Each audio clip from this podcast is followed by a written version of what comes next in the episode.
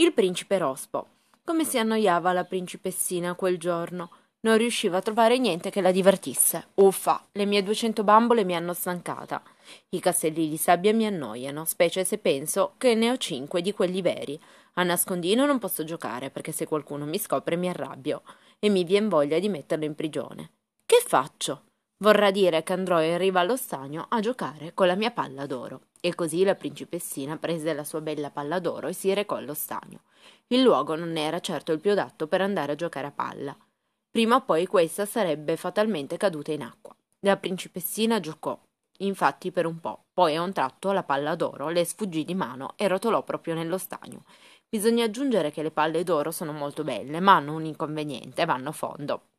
Ecco, guarda questa stupida palla dove è finita. Guardala là, proprio in fondo. E chi si tuffa a pescarla?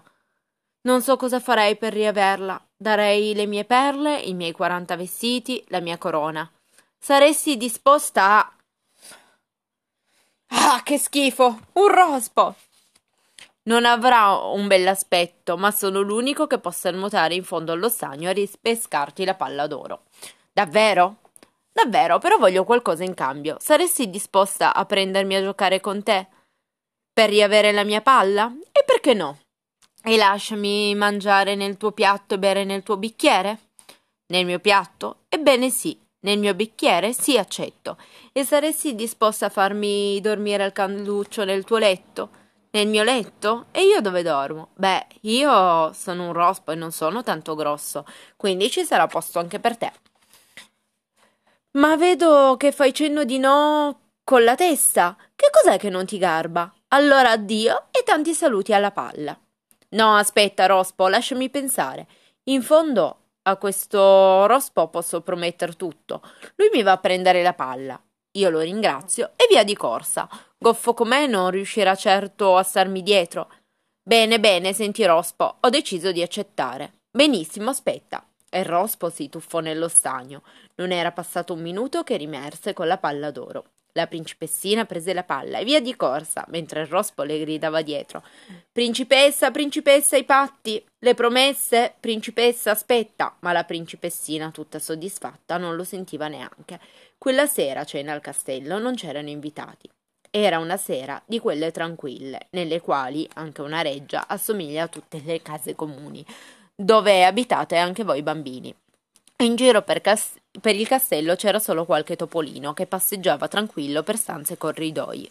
La principessa era a tavola con il re, suo padre. A un certo punto si sente venire dalle scale uno strano rumore di passi striscianti.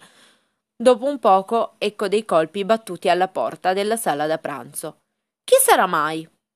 I ministri? No, certo. Va a aprire, figlia mia. Subito, padre, e speriamo che non sia qualche importuno. Ma. Povera me! Vattene via subito, brutto rospo! E la principessa, terrorizzata, sbatté la porta in faccia all'intruso, che, per nulla intemorito, cominciò a cantare. Principessa impertinente, apri il battente, apri il battente, principessa, tu me l'hai giurato, sono qui senza fiato, sono qui senza fiato, aprimi, perché se non apri io lo dico al re, che hai promesso e non vuoi mantenere. Che cosa hai promesso, figlia mia? Vedete, padre, tutta colpa del rospo. E la principessina confessò al padre la faccenda della palla. Ogni promessa è un debito. Apri la porta a quel rospo e fallo accomodare a tavola con noi, perché devi sapere che quando fai una promessa a un rospo a un barone, se il tuo onore ti interessa, ti costasse un lacrimone, tu la devi mantenere, anche se con dispiacer. Anche un rospo ha diritto a non essere ingannato. Va aprigli, figlia mia, e non lo mandar via. Quel che hai detto manterrai, altrimenti sono guai. Così si fa. Bravo papà, insegniamo ai figli che vuol dire lealtà. La principessina ubbidì e fece entrare il rospo che, con molta cortesia, salutò il re. Buonasera, maestà. Buon appetito. Buon appetito anche te, rospo. Mettiti pure a tavola, lì vicino mia figlia. Grazie, maestà. Bella principessa, mi daresti da mangiare nel tuo piattino? Ecco, rospo, tieni. Tanto me la fame è passata. Fa vedere che bel piatto. E che buona minestra. Mangia e sta zitto. Appena mio padre se ne va, Te la faccio vedere io la buona minestrina. Che cosa avete da confabulare voi due? Noi? Niente, sire. Vostra figlia mi stava pregando di accettare un sorso di vino dal suo bicchiere d'oro. Proprio così, papà. Rospo, questa me la paghi. Mm, l'acqua del mio pantano non era certo così buona. Desideri ancora qualche cosa, Rospo? Io non ne posso più, padre. Vado nella mia stanza. Eh, che fretta! Non dimenticarti che nel tuo lettino ci devo dormire anch'io. Questo mai e poi mai. No, figlia mia, tu hai fatto una promessa e la devi mantenere. E così il rospo venne portato dalla principessa nella sua stanza. La fanciulla proprio non se la sentiva di mettere il rospo nel suo bel letto damascato. Pensò allora di lasciarlo sul pavimento, ma appena l'ebbe posato terra, il rospo cominciò a fischiare, a fischiare, che sembrava dovesse scoppiare, e invece cresceva, cresceva a vista d'occhio. Alla fine indovinate che cosa si trovò davanti la principessa?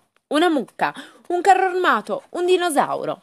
Ma no, un giovane principe, bello alto e distinto, proprio un vero principe. Oh, ma voi chi siete? Non temete, bella principessa. C'era un bel principe in quel brutto rospo. Un incantesimo lo costringeva ad essere rospo e lui piangeva.